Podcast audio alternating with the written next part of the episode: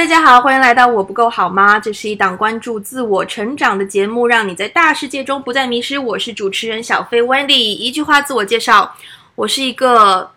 很快就要三十岁的人。今天我们继续有我们的嘉宾 Ivy。Hello，Ivy 今年多少岁了？唉，这个问题二十九，我以为你二十八，哎，你是刚过生日。对我今年我刚过二十九岁生日，我常常还以为自己二十八，哎，天哪！天哪，我常常以为我今年二十八岁，但是我总觉得我已经二十九岁了。嗯，就很奇妙，就是你想一下，我们的一岁其实是你已经过完了一年，，对所以其实我的二十八岁是我已经过完了二十八年，对，我已经迈入了我的第二十九年。好恐怖哦，我已经迈入三十了，这个话题，今天的这个主题就是关于三十岁的到来这件事情，是你提出来的吗？嗯。当初怎么会觉得想要聊一聊这样的一个？可能是因为我周围的朋友也都是跟我年年纪相仿的，当然有比我大几岁的，也有比我年轻几岁，但基本上都是二十五以后，或者是说就二十五到三十五之间。就我主主要的朋友都是这个年龄段的，然后我就发现很多人好像在，尤其是女女生，好像都要在三十岁的生日就会想要把它变成很特别，就是过一个特别的生日，可能去一个特别特别的国家，然后做一件自己以前不敢做的事情，或是重新开始一段新的生活，也可也可能是说步入一段新的感情。好像很多人都会把三十变得很特别，所以我就想说，我也要就半只脚已经进去了，所以可以聊一聊这个话题。我身边的朋友年龄段也差不多，然后之前就是眼睁睁看着一个朋友从二十九岁变成三十岁，但是他他是一个演员，他在香港是一个演员，然后就是 freelance 的演员，也没有签 agent，所以他的生活也是蛮需要靠自己的努力去把握住的。那他可以说是没有固定事业，因为他的薪资是不稳定的嘛。然后他可能会有一些别的 supportive 的工作去支持他的收入，然后他还跟家人住在一起。他我认识他的时候，他二十九岁吧，他还单身。从种种角度来看，这个放在传统的定义里面，绝对不是一个成功的三所谓三十而立的形象。嗯我当时记得是他发那个照片，Instagram 发照片，三十岁，然后忘了是什么照片，反正就提到了三十而立。然后我就看，我就想这个人呐、我就觉得怎么都跟三十而立不搭边儿啊，就是一点关系都没有。然后从那之后，就慢慢身边快要三十岁的人也就多了起来了，然后对三十岁这个讨论也就会稍微多一点。但是我自己反而好像一直都觉得还好，嗯可能是到了今年，就是二十八岁生日过了之后，才开始就觉得自己也很快就三十岁了，然后现在都已经二十九了嘛，就双引号二十九了嘛。然后我的生活上有一些新的转变计划，刚刚好这些转变计划到了三十岁，应该会到一个位置，就在我的人生计划里面，三十岁会刚刚好发生那么一些事情，所以我对三十岁我是一种期待的心态。嗯我也没有觉得它多特别，嗯就特别对我来说是十七岁、二十七岁，嗯因为就是电视剧里面就是《花样 年华》，就就是花季雨季都是十七岁这种年华，然后很多好像什么《杜拉拉升职记》这种非常。都市 urban，然后社会的一些轻喜剧也都是围绕在二十六七岁这样的年龄，所以我、嗯我反而没有觉得三十岁是有多特别。嗯但你说到这个三十岁的时候想要办的一个特别的 party，女生比男生的想法会多一些吧？关于这个点，有，我觉得女生会在就是把三十岁变得特别这件事情上，有比就是至少我的女生朋友比男生朋友要更会去强调这件事情，或者是说会去做这样的一件事情。所以我不知道是大家是就是接收了社会上的一些信号说，哦，三十岁的女生就怎么怎么样，所以大家想要去 make it special，还是说，对我我其实我也不知道这个三十这个线到底是从什么时候开始的。但是我自己的个人感受就是，其实我一直都觉得自己好像还是挺年轻、挺小的一种状态。我记得就是我也是印象比较深刻，我的十八岁生日是比较就是十八十九岁那个时候，就是快高中毕业，就是那那那几年，我觉得是啊，好像我会觉得哇，这个生日好特别，就我成年了。我觉得成年这个点对我来说是特别的。之后就。一直在念书嘛，就之后大大学到研究生一直在念书，所以我觉得一直在学校里的那个状态，我就还是会觉得自己，哦，好像还挺挺小的，挺年轻的。毕竟我还没有开始工作。那虽然我现在已经二十九了，但是我才工作三年，因为我的第一份工作是读完研究生，而且我还在美国找了一年的工作，所以相当于我的第一份工作是二十六岁的时候才开始工作的，所以其实。虽然我已经马上要到三十岁，但是我的工作经验其实不算不算多，所以我就依旧还是觉得说，呃，自己好像心态上还是会觉得有一种哦，挺挺挺年轻啊，挺小啊的的这种感受。但是我的家人或是我从社会上接受到的一些信号，总是会给我一种相反的信号，就是说你三十岁了。呃，三十岁就应该怎么怎么样了？三十岁要要要成熟，要长大，要怎么怎么怎怎么样了？所以这个跟我自己对我自己的内心认知有一个落差落差的。对，我觉得三十岁被过分的符号化了。有有没有听过一部电影叫做《二十九加一》？好像有，那个是一个香港的电影。然后他讲的就是两个刚刚进入三十岁的女生，她们的生活方式截然不同。然后通过就是很特别的一个状况，没记错的话，应该是互换了灵魂，然后就体验了互相的生活方式。就一个可能是那种企业高管那种御姐御姐范儿，另一个可能就是很天真很傻。然后是呃郑欣宜演的，郑欣宜和周秀娜就这样的两个形象嘛。然后那部电影是由一个舞台剧改编的，那个舞台剧本身好像是独角戏吗？忘了是不是独角戏，反正拿了舞台剧的奖。然后后来改编成了一个电影，然后电影的在香港的口碑还是算蛮不错的，也拿了一些拿了最佳就金像奖的最佳新导演吧。然后那部戏也算是成为一个话题。其实像香港这样的环境，那个女生 gathering 的氛围，我觉得是更重的。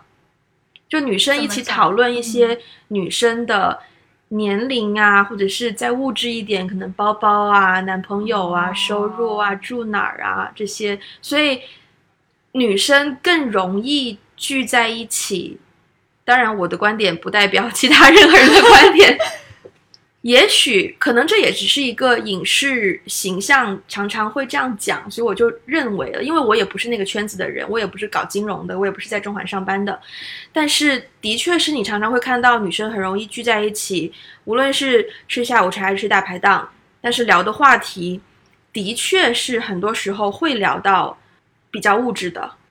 三十岁这个东西，我觉得应该它就是一种社会。不能叫舆论吧，就是一些文化氛文化氛围风气导致成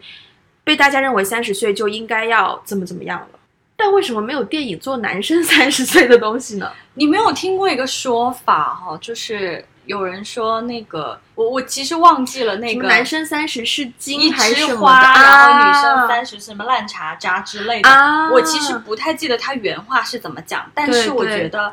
这种俗语、这种观念很深入人心，可能尤其是上一代或者是年纪更长一些的人，会更加有这种想法。就是好像在年龄这个问题上，女生好像年纪越大越大，然后就越来越掉价；然后男生年纪越大越大，就越有魅力、越增值的这个这种想法。所以我觉得，我不知道这个观念是从是不是从古时候就有的，但是这个观念确实是存留至今。虽然。有很多改变，就是社会风气也一直在改变，但是我觉得这个观念还是深入很多人的人心，所以使得很多女生在步入三十岁的时候会面对一些焦虑，对，包括美容产品，就包括你去任何一个地方抗衰老，对，买的美容产品或者是广告，它都是说你害怕你三十岁吗？三十到到来，所以我们要开始抗皱，要开始在这里这里做做文章，那里这里打个针，那里怎么怎么样？我觉得所有的这些广告，所有的这些信号，都是在散发一个信号，就是说三十岁你要变，你会变得怎么怎么样，不再年轻。那这个不再年轻，会使得很多女生就开始内心感到焦虑，所以就会，我觉得是加强了这种对焦虑。还有一个是我记得我前前几天也看一个文章，就是中国大陆的也不算是法规吧，但是会就变成是规定说二十七岁以上就是剩女了，或者是说什么三十岁以上就是妇女了，就是它真的会有一个这样的文文书的定义。这个东西就变得很强势，你没有办法说它是一个社会现象，它就是一个铁板钉钉的义的东西，对对，而且其实有一些定义实在是太老旧了。你想想，在以前的社会，能上个大学的女生真的不是多数。嗯那你不上大学，你念完高中，怎么也就十八九岁了吧？你学业完成了，你就开始要进入家庭生活了吧，或者是说社会生活吧？那你就可以开始尝试着谈个恋爱啊，结个婚啊，生小孩。那你到了三十岁，你这一切你也经过大概十多、十一二年的经历，稍微成熟了、成型了，是正常的。可是到了我们现在这个年龄，就算是我高中十八岁毕业，本科读四年，二十二岁，再念个研究生，二十四岁，怎么地也二十五岁了吧？啊，不，二十三岁了吧？就如果你研究生只念一年的话，二十三岁，然后你想要在接下来七年的时间就又搞这个又搞那个，结婚生小孩，然后可能事业也不能落下。现在大家都提倡社会新女性嘛，什么时代新女性、新女性形象，我就觉得能不能不要那么累呀？就是你又让，就是你又又想让我贤良淑德，又想让我社会新女性，就是大家对女性为什么为什么会对女性有这么多的设想？可是为什么对男性就我这样讲好像有点太太愤怒了？可是就是 好像不会有一个风气是说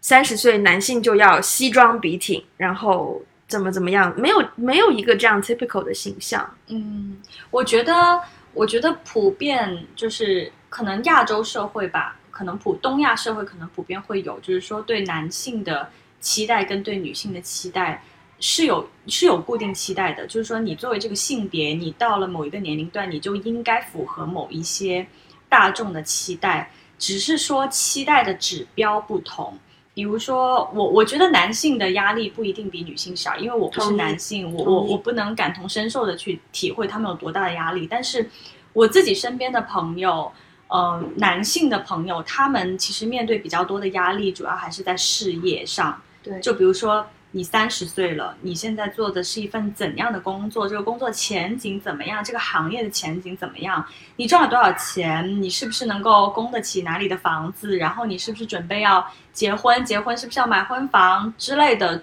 等等等等等等。我觉得大部分对男性的期待，他可能比较侧重在事业，嗯呃，或者是说呃经济实力上这样这样的一个指标，但是对于女性的指标，它可能会有更多，比如说你你三十岁了，那你的你除了事业以外，就还有婚姻嘛，对吧？那你婚姻现在是不是一个 settle 的状态啊？有没有稳定的对象啊？然后你什么时候要生孩子啊？你现在是不是维持的还是一个漂漂亮亮的状态啊？就是我觉得大众对女性的这个期待的指标多过男性，所以会让至少我自己作为一个女性啊，我所以会让我觉得好像好像期待有更多，好像我会觉得更累一样。其实我觉得男性未必比我们轻松，只是嗯，听起来好像他们要 care 的没有女性那么多。现在男性的美容产品也不少，也对，也对，就男生也开始要在乎，我觉得这是公平的啦，对对公平的啦。有没有听过身边的朋友对三十岁就是一些是什么样的感觉？什么样的感觉？其实我身边的呃，当然我身边的朋朋友来说的话，女生的比例比男生要要多嘛，嗯就大部分都是女生的朋友。然后大部分女生朋友对于三十岁，其实呃，我身边大部分朋友到现在这个年纪单身的还是比较多的，就是说好真的是 步入婚姻或是有非常非常稳定的交往对象，嗯，不不超过半数吧，可能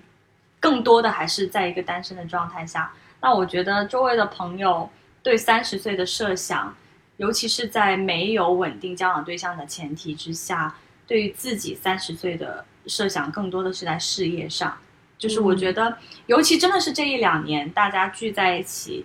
聊的话题，都会越来越侧重在这个事业的发展，都会想说，哎，我已经到三十岁了，我好像我做出了什么？我目前在这个行业待了多少年？我要不要跳槽？我要不要去下一个做完全不一样的事情？或者是说我这个行业发展怎么样？我要不要去另外一个公司？我觉得我的朋友当中，我觉得到三十岁。讨论关于这个事业未来的发展，好像有更加频繁，比以前更加频繁了。对，我觉得很神奇，就是我在再年轻一一点的时候，可能二十五六岁，看到一些关于三十岁的文章，我会有担忧的，我会不知道我的三十岁变成怎么样，我会不会也有，我也会有一种紧张感。但是因为对那个东西不了解，所以很多情绪都是比较虚空的吧。反而是自己越接近三十岁，然后身边也有一些超过三十岁的朋友，有时候你开他玩笑嘛，你就说：“哎呀，你都三十三啦，三十而立呀，怎么样？”他就会很冷淡的回你一句：“没有什么，就这样啊。”嗯，然后就觉得那个年龄好像也没有太大的差别。嗯，他。就算是已经过了那个坎，又能怎么样呢？又不代表说过了那个坎就一定会有什么事情发生。嗯，然后到我身上就反而，我对待自己的未来有更成熟的设定，然后就依着我的这个设定是刚刚好到了三十岁会有些什么发生的。然后就可能就是因为觉得自己有做准备了吧，嗯，那就没有什么。疑虑或焦虑了，嗯，但是我相信说，应该还是有大部分的人，可能不懂得为自己做一些准备，或是不会清晰的看到自己的发展方向。那他们对于三十岁的焦虑，可能就真的是来自于一些广告啊、影视剧作品的一些渲染。嗯，我觉得这个作为影视创作人，真的是要深深检讨的一个嗯问题。嗯。可是从另一个角度讲，那毕竟我也算是创作者的身份，我觉得三十岁真的很好做文章。怎么说呢？因为女性多多少少都会对自己的未来发展是会去思考的。那如果我想要做一个女性对自己身份认同或者是一个 pride 这种的探讨的话，我需要拿出一个让大家有共鸣的人物设定。三十岁就是已经被渲染到太容易有共鸣了。就是我们一旦只要讲到三十岁，各种中女呀，或者是御姐呀，就是各种各样的想法，就直接就是汹涌波涛汹涌而来。嗯，那就是很容易会让观众带入的一个点。但就是物极必反吧，你做太多，那营造出来的大家对三十岁的。态度也会怎么讲？可能就会更加倾向于说，哦，大家都拿三十岁做文章，三十岁是不是真的会怎么怎么样？怎么怎么样？一个很 tricky 的东西。嗯，我是觉得小时候我听到三十岁，就是我记得我小时候，比如说对于嗯三十岁的人，我一定会叫阿姨。对，但是如果现在有人要叫我阿姨的话，我还是会。我会欣然接受，但是就是头上会冒几根黑线下来的感觉。对对对，我我觉得好像现在我越来越逼近三十岁这个年纪，我发现跟我小时候的想象完全不一样，是真的完。但有一部分是实现了我小时候的想象，就比如说我小时候会觉得，首先我觉得小时候觉得三十离我好遥远呢，而且我觉得那个时候小时候，比如说九零年代。到比如说两千年初这样子，就是小时候对于三十岁这个设定，就是觉得三十岁年纪好大呀，嗯，三十岁都是叔叔阿姨了，然后三十岁是不是就应该要有家庭、有自己的孩子什么什么之类的？我以前对我小时候对三十岁的想象是这样子的，但是呢，我现在自己逼近三十岁了以后，我就发现我是有自己的一份工作，经济也算是呃独立。但是，完全跟小时候的想象完全不一样。对，就是我，我依然就是还是单身，然后我也依然觉得我的事业在上升期，我没有觉得很 settle，我觉得还有很多可能性可以去挖掘，我甚至分分钟可以换一个行业。然后我也没有说有一个家庭，我也没有说买得起房子，就都没有，就跟以前小时候的想象完全不一样。嗯，所以我我我有的时候会好奇，说我小时候这种无聊的想象到底是来自于哪里？到底是被哪什么影视作品所荼毒的？我小时候也有一个想象，然后我当时的想象就是，我希望我可以二十二一二，就可能大学刚要毕业就可以生小孩。然后就做一个很年轻的妈妈，因为这样的话，小朋友开家长会，我就会是全班最年轻的妈妈。然后小朋友在我的小孩在班里就会很有面子，跟朋友聊天就会，你知道那种自我身份认同感可能会比较好吧。然后等到大学毕业，我依然单身的时候，这个这个想法就慢慢慢慢慢慢就是压根儿都找不着了。然后我现在的方向就是，我以后要做小朋友家长会班里最有气质的妈妈。嗯。对这个方向好，就我也不知道以前为什么会有这样的想象，嗯，不知道是被我觉得也不一定是被影视剧荼毒，像我这样的想法，可能就是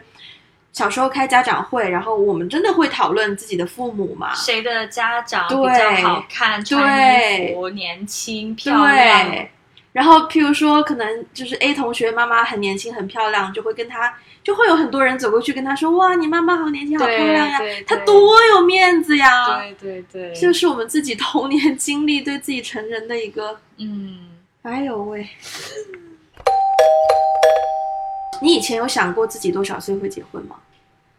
呃，小时候没有想过啦。其实我小时候没有想过，就是说我可能会有一个模糊的一个。画面就是说，将来可能家庭，我有想象过未来的家庭，但是具体多少岁，我一直都没有一个具体的，就是一条线说一定要怎么怎么样。可能唯一比较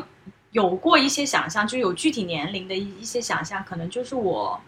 嗯，初中的时候吧，就是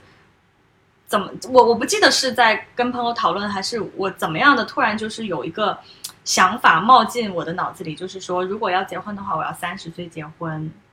啊，我不想更早结婚。我不知道为什么，我从那个时候就开始有这种，我我觉得所有早于三十岁结婚的都是早婚，很有趣。所以，所以我一点都就是我毫无焦虑感，然后也一点也不着急。对，然后到现在呢，就是说。我我也还有一年就到三十，但我依然单身。我觉得这是一个 mission impossible，但是我也不着急啦。对对对，因为我我现在到这个这个，就是说工作了一段时间，然后之前也经历过感情，我就觉得说，呃，婚姻是很慎重的事情，所以催也没有用啊。所以我现在就是比较处之泰然的一种心态去去期待。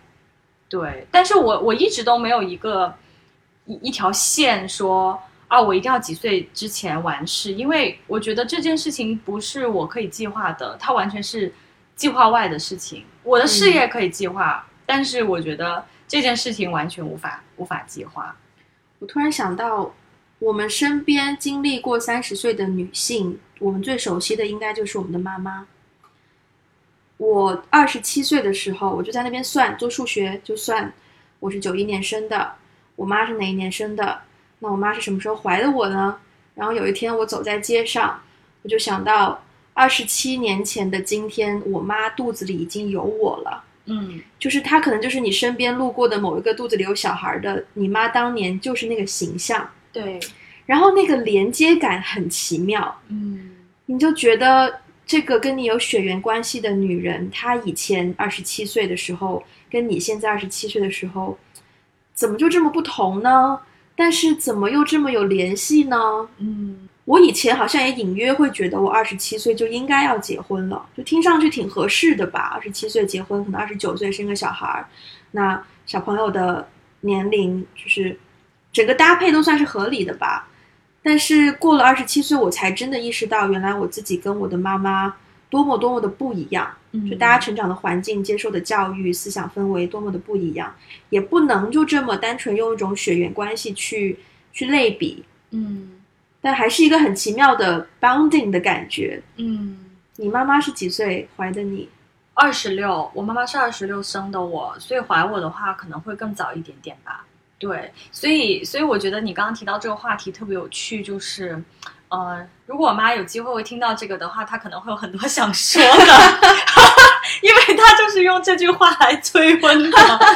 对，就是我记得好像，因为我是二十六岁才开始工作的呀，就是因为我二十六岁才回国，然后才开始第一份工作，所以其实刚开始工作头两年，就是家里人也没有什么特别的着急什么的。后来是我真的是觉得这一两年，嗯、大家就是言语言谈当中会有那种。你懂，就是 passive aggressive 的催婚方式，嗯，对，他不会直接的，就是说强迫迫使你一定要怎么怎么样，但是他会有点试探，对，嗯被动的积极，就是试探性的，或者是说言语当中就是带一两句话这样子出来。那他他会说，呃，我像你这么大的时候，你已经两岁了。之类的，就是两三岁了之类的这种话，有的时候，所以呢，我有的时候会回味这句话嘛。我身边也是有已经有孩子的朋友，他们可能也是二十六七、二十七八就生了小孩，所以他们的小孩叫我阿姨，非常的正常。可是我有的时候感觉很奇怪，就是说我跟他们以前是朋友，哎，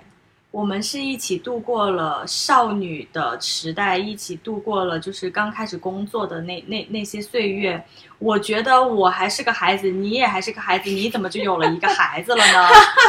我就会有那种很奇妙的感觉，因为我看我的朋友，真的，我我觉得他们就是生完孩子以后会变得更加成熟，但是在我眼里他们没有变呐、他们、嗯在我眼里他们还是他们，对，我还是觉得他们很年轻，所以有的时候当这个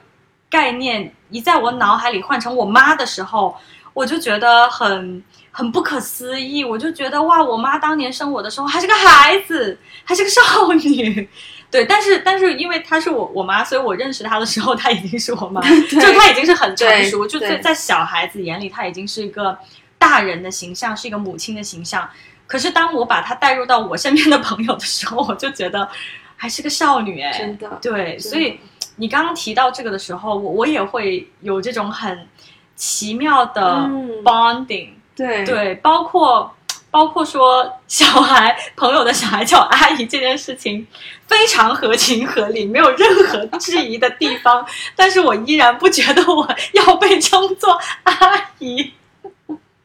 我以前听过一个理论，就是我们小的时候，身边也是会有，就很多叔叔阿姨突然间来介绍嘛，然后他们也会跟我说叫什么阿姨啊，叫姐姐什么的。然后后来我应该是在广东听的这个言论吧，就说没结婚的都要叫姐姐，哦，好像是有这种说法。我还蛮掰这个说法的，所以。我听到阿姨，我也会就是就是 OK 啦，没问题。但是如果那个环境是可以让我稍微开一点玩笑的，我就会补那么一句叫什么阿姨啊，没结婚都叫姐姐。哦，对，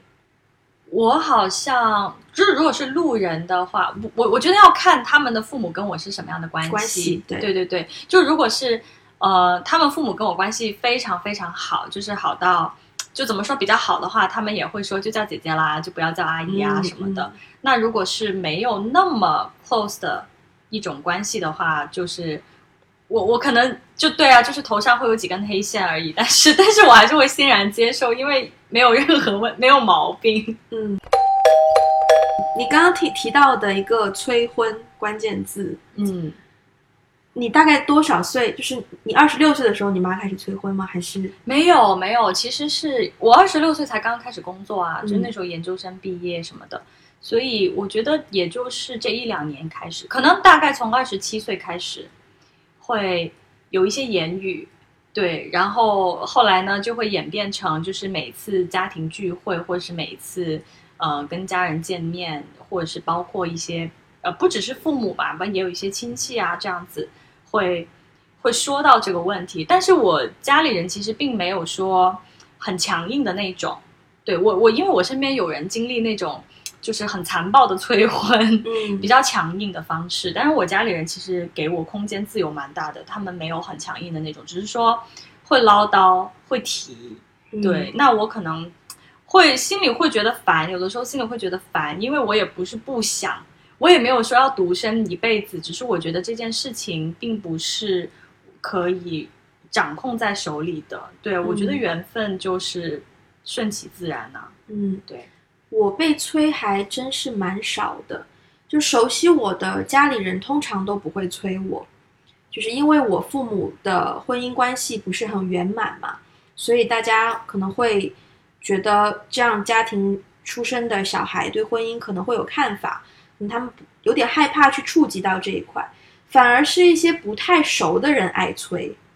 就可能工作上遇到的一些嗯大哥、大姐。然后闲聊的时候，就他们觉得可能觉得没话聊吧，嗯就聊一下，哎，小飞，你都二十七岁了，没没谈个对象什么的啊，嗯。没你就做这行干嘛？多累呀、你结婚生小孩不好吗？嗯。但对于那种也不能叫催婚吧，就是对。就是叨叨这种事情，我就觉得太无趣了，就嗯。也没必要跟他去怎么去 argue。但有一个经验我蛮想分享的，就是我的工作有时候会经常跟一些外国人打交道，就大家一起工作，然后工作之余我们闲聊的时候会谈到各自的情感状况，但是那个谈的时候呢，我就觉得，不管你是 single 还是 you got a boyfriend，还是 you're married，甚至有一些是 I've got a partner，就是他们是生活在一起，生了小孩，但是没有结婚，对。不管是哪种状态，都是一样的，就是嗯。都是平等的，对只是另一种状态而已，对。一一丁点儿那种 judgy 的气息你都感觉不到。对你想要追问，你难道没有觉得我二十多岁了还没有结婚很奇怪吗？什么的，你根本抓不到那个东西去追问，就大家觉得就是很正常啊，就是 it's your choice，就是或者是你的 timing 还没有到，嗯。但是回到国内有一些氛围，就是大家问这个问题的时候，本身问问题的方式就会让你觉得他是带着一个先入为主的概念在问这个问题的。对对这个感受还蛮深刻的。嗯，我我也有这种感受，我这种感受也挺强烈的，就是，嗯，原来在纽约上学的时候，其实纽约也不是那么典型的美国，就是美国大部分人可能，比如说，尤其是偏南方一些的地区，或者是比较中西部的一些地区，他们结婚也非常早，很多人也是，呃，尤其是有信仰的。美国人那更早，可能很多人就是大学毕业就会立刻选择结婚，那个时候可能二二十出头。那但是在纽约的美国人，因为大家也都就是来自天南地北嘛，我我普遍会觉得我在纽约的那几年，我觉得身边的人普遍比较晚婚，也有的人会主动选择不进入婚姻，他们可能就是有一个 lifelong partner，就是一直这样生活在一起。嗯、所以我的这个就是被催婚的这种感觉，或是这个呃社会氛围的冲击，是我回国工作以后才有的。嗯我一开始回国工作遇到的这个社会氛围的冲击，就是面试找工作，就是嗯 HR 都会问你有没有男朋友，对，然后我一开始非常的不舒服，因为我觉得他跨越了一个人与人之间交流的边界，而且他是 HR，我觉得，呃，可能这样很不专业啊，就是，对啊，就我我第一次见到你。然后我只是来面试的这件事情，我是否有男朋友，我是否结婚，跟我的工作能力没有任何关系。为什么大家会很热衷于像唠家常一样，对，跟你唠这件事情？当然，我后来慢慢的我也明白，因为我后来也换了几份工作，我也理解，就是在国内，首先国内的职场环境并不是说完完全全这么有利于已婚的女性，嗯或者是要准备去进入婚姻或是有小孩的女性。那很多 HR，尤其是现在国内又开放二胎嘛，那所很多 HR 就会觉得说，呃，我还是提前问一下你，如果你就是马上要结婚，然后而且并且你有二胎、三胎的这样的打算，那也就是说你很长有一段时间不能为公司做一些什么事情。那在同等的条件下，我可能会选择一个单身的女性，或者是我会选择一个男性来做这份工作。其实后来我慢慢理解说，OK，就是我们我们这是一个社会现状，那这个职场环境我也不是说靠我一个人可以改变，所以我现在慢慢就是理解，就是说哦，理解这件事情，只是说我一开始那个冲击是很大的，因为因为以前上学嘛都在国外，基本上你的私人你的，就是说你的私人的事情不会不会经常被提及的，对而且别人也不会问，因为别人问会觉得很不礼貌。对，对你工作就是在乎你的工作能力、你的专业、你的学习能力，而对就是这个跟你的任何私人关系、你的 personal affairs 没有任何关系嘛。对，所以就是你刚才说到这种，就是你在工作环境当中会遇到一些人，就是没事儿跟你唠唠家常啊，或者是说他带着一种先入为主的概念去去谈论这件事情，我觉得这个在国内的感受挺普遍的，我觉得在国内嗯还挺普遍的。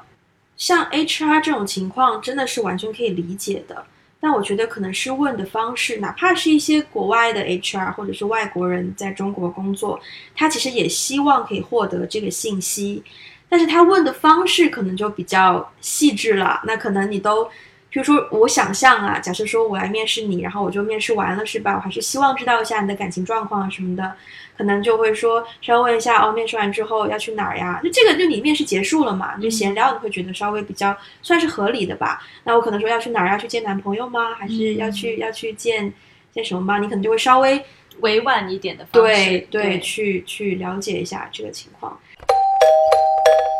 前两天就是我有一个好朋友，他男生朋友，他有一天就跟我说，他说他女朋友的公司最近就是办签证要去米兰，然后 total 有四个人，然后其中两个人的签证被拒了。那拒的原因呢，就是因为他们是年龄比较小的女生，然后又单身，存款又没有很多，所以就会怀疑有移民倾向，所以就被拒了。然后呢，他又补了一句，他就说，就是他女朋友准备升美国的研究生嘛，但是他女朋友明年申请的话，也差不多要三十岁了。然后他申请的那个算是中介，就跟他说，你这个年龄出去很有危险，就签证有可能不不批。我就不懂了，他就说，因为你年纪比较大，然后你又没有结婚，然后你又有钱，就很有移民倾向。我就我就整个懵了，我就这什么跟什么呀？这什么移民倾向？就是我单身，我没钱，我有钱，我年龄大年龄小都会被当成是有有移民倾倾向问题是在于跟我讲这些事情的那个男生朋友，他完全是一种 make fun of 的口吻在讲。嗯就这件事情对他来说就是很好笑，但对我来说，除了好笑，除了 ridiculous，我觉得是一个很严重的事态，很不、嗯很不应该出现的事态。呃，因为这些年我有的时候也会办签证啊，就是不管是去旅游还是什么的，就是我觉得单身这件事情而被，就是单身绝对是一个会被很多就是办签证的签证官认为你是有移民倾向的一个证据，因为确实有很多人通过这种方式，就是去国际结婚，或者是去获得一个外国的一个身份居留权的人很多，所以就导致危及了很多无辜的人。对，但是我我也我也其实我觉得这个话题也蛮有趣，就是我我没有我很少听到过一个男生办签证，然后就被拦下来说因为他有移民倾向。通常我听到的 case 都是女生，都是女生，而且一定是单身的女生。然后可能他有，就是可能也跟他的存款有关吧，就是说会有移民倾向之类的这种。所以我觉得这个话题可能全世界范围内都是适用的一个探讨的话题。我觉得这不仅仅是在中国，对，这个东西要怎么去改善呢？我真的很希望可以慢慢改善嗯这种状况。我不是一个很很很 aggressive 的女权运动怎么样，我只是觉得我作为一个很普通的女生，我在这些事情上，就是觉得有点不公正。都可能都不到不公正，我就觉得有点无厘头。嗯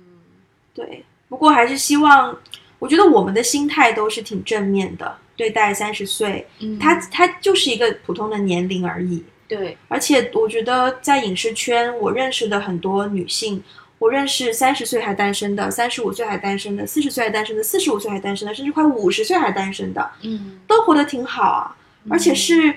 非常有气质的女性，非常有内涵，嗯你非常愿意去认识她，跟她交朋友，从她身上学到很多非常嗯珍贵的东西，这样的很优秀的女性，那我觉得这种声量是需要被提高的。就是你别说一个五十岁的单身男性，你叫他钻石王老五，就是其实女女性到了五十岁也还也是可以，就是很有气质，依然保持自己的一个气有气态这样的词吗？这是一个对我觉得这个这个声量是需要被提高的，而且我们也应该作为女生在自己日常生活或者怎么样。我现在想想，我都觉得当时跟我讲那个。就是移民倾向那个男生，我应该当面给他回敬一句，你觉得很好笑吗？我觉得一点都不好笑。嗯，就是我应该有这种态度回敬给他，就从我们身边开始去把女生对自己的一种态度要表现出来，而不是说哦大家都这么讲就算了吧。嗯嗯嗯，对就这个作为我们这一期节目的结尾，算是正面的吧，对，正面的非常正面，非常好。那节目的最后呢？如果你喜欢我们的内容，然后觉得我们都聊的，嗯、让你有一些收获，当然希望你多多把这个节目分享给你的朋友，让更多的人听到。那艾菲有没有什么觉得这一期节目录下来的感受想要分享的？这期节目录下来的感受就是，可能跟上期节目相比呢，我觉得这期节目是探讨的更多的一个话题。嗯，对，因为我自己就是在这个马上要步入三十岁了，而且周围的人都是在这个，嗯、快要到三十岁或是刚过三十岁的这样的一个年纪，所以我觉得大家都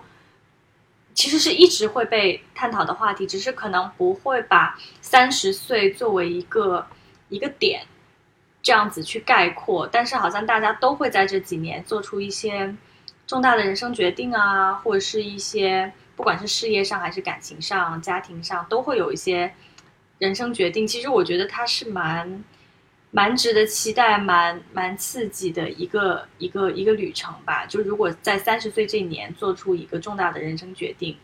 对我觉得是蛮蛮有意思的嗯，经历。只是我觉得可能大部分主流的这个社会的声音会觉得说，女生三十岁应该更 settle 一点，男生三十岁好像就还好，就是事业上升期。我觉得这样对于男性、女性有不同的这个期待，嗯，我觉得有点不公平。对对对，因为我我不觉得女生三十岁就应该怎么怎么样，我觉得每个人都有他自己的活法啦。嗯，对，对，我是希望就是这样的节目可以帮助一些对自己三十岁感到恐慌或者是不知道怎么办的女生朋友做一个参考。就是首先你绝对不是一个人在面对这些问题。那第二，我希望你可以听到越来越多的人在讨论，就是觉得三十岁没什么，它就只是一个年龄而已，跟二十九岁、二十八岁、十八岁都是一样的。那只要你知道自己的方向，找得到自己的未来，那无论你到多少岁，你都可以是一个非常优秀的人类。嗯对，